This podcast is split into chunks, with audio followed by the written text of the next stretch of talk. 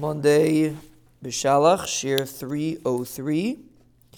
We are describing the Melchama, and we are saying, Eis Kedorlaomer Melech Elam. We're describing who they were fighting against. Eis Kedorlaomer Melech Elam, Kedorlaomer the king of Elam, V'Sidal Melech Gayim, V'Amrafel Melech shinar, V'Aryoch Melech Elasar. It's interesting that it's out of order over here. It's not the same order that we brought before. It... Uh, Before Amrafel was first, and Kedorlaomer was next, and here Kedorlaomer is first. But um, Aryoch is next, and Kedorlaomer is next. Here Aryoch is last. It's out of order. But al kaponim, we're listing the names of these kings.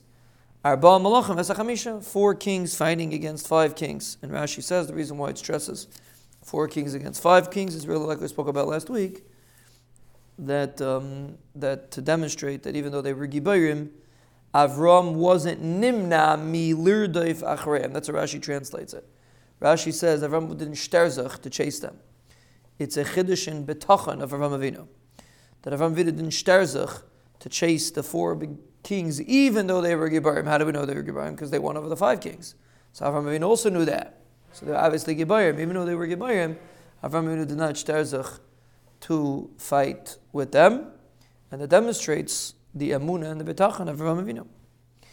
And that's perhaps why the Torah lists their names again, to demonstrate who we're dealing with. Powerful kings, Melech Elam, Melech Gayim, Melech Shinar, Melech Elasar, and it's the same reason that Rashi says Ramavinu didn't shterzach, and he, the nace that he won over them. But the fact, the way Rashi, the way Rashi stresses it, is that he didn't shterzach to fight them, even though they, they were gibborim, to demonstrate the immense power of Emunah and Betachan of Avram Avinu.